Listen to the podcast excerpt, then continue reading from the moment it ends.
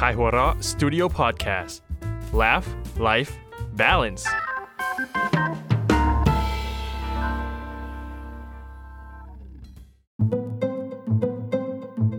Sun Story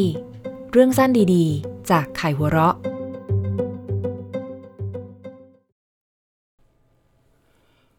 ความลับของเพื่อน โดย อันเล็กซ์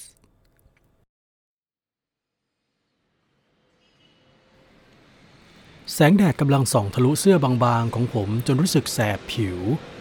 เหงื่อไหลจากรูขุมขนจนเปียกไปทั่วร่างกาย สองขาก้าวไปเรื่อยๆ ตามคำสั่งของสมอง ผมหยุดหน้าถังขยะใบเก่าด้วยความหวังว่าอาจมีเศษอาหารหลงเหลือให้ได้รองท้องบรรเทาความหิวโหย หรือไม่ก็ขอเป็นขวดพลาสติกให้เอาไปขายที่ร้านรับซื้อของเก่า เพื่อนำเงินมาประทังชีพได้ ทันใดนั้น สองหูของผมได้ยินเสียงในร้านข้าวแกงดังเจ้ยแจ้ว ลูกค้าในร้านจดจ่อกับการรายงานข่าว จนแทบไม่สนใจอะไร ผมทำเป็นฟังเหมือนคนอื่น ก่อนค่อยๆ เข้าไปหยิบถุงลูกชิ้น แล้วเดินออกจากร้านไปแบบไม่รู้ไม่ชี้ เพียงไม่นาน ผมก็เดินจนเจอเป้าหมายที่ต้องการ มันคือร้านสะดวกซื้อ 24 ชั่วโมง ที่บริเวณหน้าร้านใกล้ประตูทางเข้า ยังพอมีพื้นที่ว่างและร่มเงาให้หลบร้อนได้ ลุง ผมแปลกใจ เพราะตัวเองก็ยังไม่แก่ถึงขั้นที่ใครจะมาเรียกลุงได้ ยิ่งไปกว่านั้น ผมยังไม่เห็นใครอยู่ตรงนี้สักคน ลุง เสียงเดิมเรียกขึ้นอีก มันดังมาจากด้านข้าง ผมหันซ้ายหันขวาก็ยังไม่เจอใคร นอกจากสุนัขพันธ์ไทยสีดำเข้มตัวหนึ่งเท่านั้น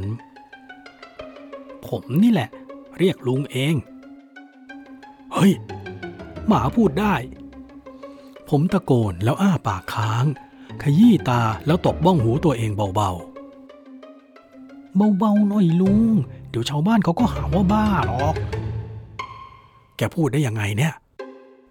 เรื่องมันยาวอะ นี่ลุงแย่งที่นอนผมอยู่นะ ขยับให้หน่อยเซผมจำใจขยับตัวให้เกิดช่องว่าง จนคู่สนทนาเขามานอนประจำที่ได้ ว่าแต่ลุงชื่ออะไรอะ ผมมองหน้ามันก่อนจะตอบคำถามด้วยคำถาม พลางส่งลูกชิ้นที่เหลือในมือให้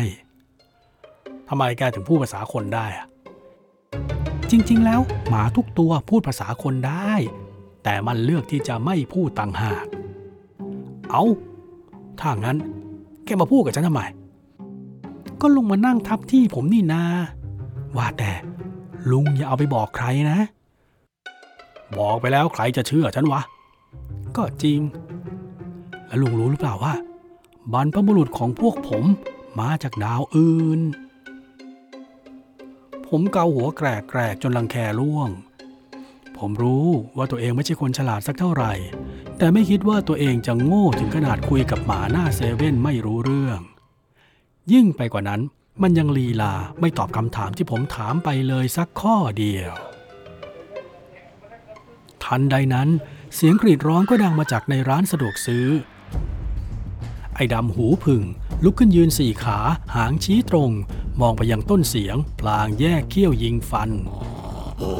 มันวิ่งไปที่หน้าประตูร้าน ยืดตัวยืนนิ่ง จังก้าขวางทางไม่ไปไหน อึดใจเดียว ชายสวมหมวกกันน็อกก็วิ่งออกมาจากร้าน แล้วสะดุดตัวไอ้ดำจนหน้าทิ่มล้มขมำพนักงานในร้านต่างวิ่งออกมา รุมตีชายคนนั้นจ้าละวัน จนในที่สุดตำรวจที่อยู่บริเวณนั้นก็เข้ามาควบคุมสถานการณ์ แล้วจับเจ้าหัวขโมยเอาไว้ได้ เอาละผมเล่าถึงไหนแล้วเนี่ย มนุษย์ต่างดาวละมั้งอ่าใช่ แต่ก่อนสุนัขมาจากดาวดวงอื่น จะเรียกว่ามนุษย์ต่างดาวแบบที่ลุงพูดก็ได้ เราอพยพมาจากนอกโลก แต่พอยานของเราพุ่งชนโลกไดโนเสาร์ก็สูญพันธุ์ไป พวกเราสำนึกผิด ได้แต่เก็บตัวอยู่ใต้ดินเพื่อซุ่มดูวิวัฒนาการของโลกอย่างเงียบๆโห อย่างกับหนังไซไฟเลยว่ะ หลายร้อยปีผ่านไป เราก็ออกจากใต้ดิน ถ่ายทอดวิวัฒนาการจากดาวเราให้กับมนุษย์ จนมนุษย์พัฒนามาจนปัจจุบัน ขณะที่วิวัฒนาการของพวกเราเองถดถอยลงเรื่อยๆ แต่เราก็ยังมีปณิธานว่าจะช่วยเหลือมนุษย์กันต่อไปตราบเท่าที่ยังมีชีวิตอยู่นั่นแหละท่ามกลางความเงียบระหว่างผมกับไอ้ดำ ผมได้ข้อสรุปในที่สุด ฉันไม่เชื่อแกหรอก ก็แล้วแต่ลุง ผมชินแล้วล่ะ แต่ลุงก็คิดดูแล้วกันนะ ว่าผมจะโกหกลุงไปทำไม ผมไตรตรองดูอีกรอบก็ยังรับไม่ได้อยู่ดี นี่เรารับวิวัฒนาการมาจากหมาอย่างนั้นเหรอ เพราะมนุษย์ยอมรับเราเป็นเพื่อนมาตลอด เราจึงตอบแทนด้วยการปกป้องมนุษย์อย่างไม่เสียดายชีวิตน่ะ ว่าแต่ทำไมแกถึงมาอยู่ตรงนี้ล่ะ ก็ผมไม่มีเจ้าของนี่นะ อีกอย่างที่ชุมชนแบบนี้แหละ มักจะมีมนุษย์ถูกรังแกและขอความช่วยเหลือเสมอ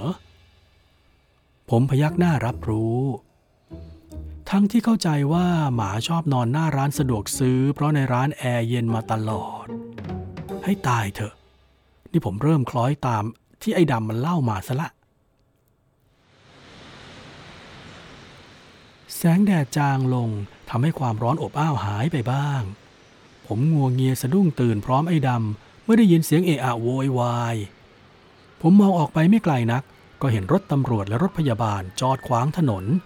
เสียงไซเรนของรถมูลนิธิดังไปทั่ว ไอ้ดำกระโจนออกวิ่งไปทันที ผมวิ่งตามไปอย่างทุลักทุเลกระทั่งถึงกำแพงรั้วโรงงานแห่งหนึ่งตั้งอยู่ไม่ไกล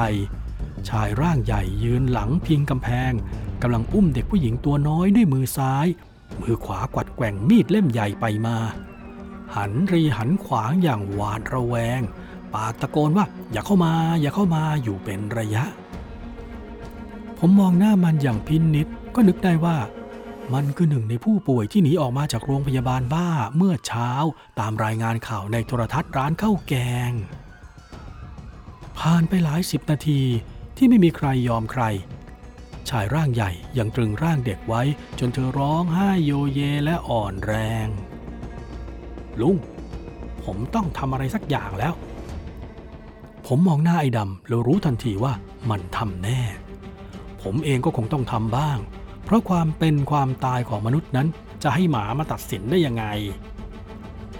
ผมสืบเท้าเดินแหวกบรรดาไทยมุงเข้าไปถึงตัวชายร่างใหญ่จนได้ตบหัวมันอย่างแรงจนหน้าคว่ำ สะบัดหน้าด้วยความงุนงง พอรู้สึกตัวก็ยกมีดขึ้นหมายจะแทงผมที่บังอาจมาลูบคม แต่ผมยังนิ่งเฉยท้าทาย ก่อนจะเล่นทีเผลอยกฝ่ามือขึ้นตบหัวมันอีกครั้ง จนเด็กน้อยดิ้นรนหลุดรอดออกมาได้ เจ้าหน้าที่สามคนที่รออยู่แล้ว พุ่งเข้ารวบตัวมันพร้อมล็อกกุญแจมือทันทีทันใด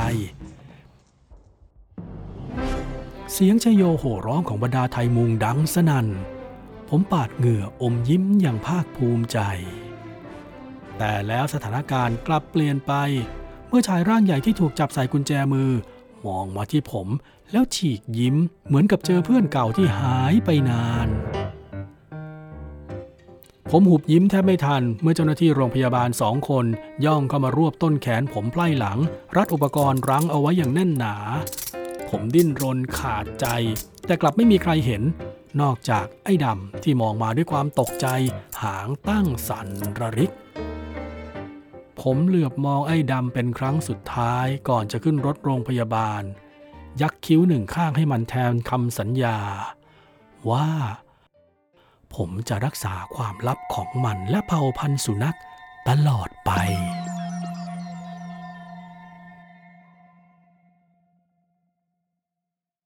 ติดตามสั้นสตอรี่เรื่องสั้นดีๆ จากขายหัวเราะ ได้ทุกวันอังคารนะคะ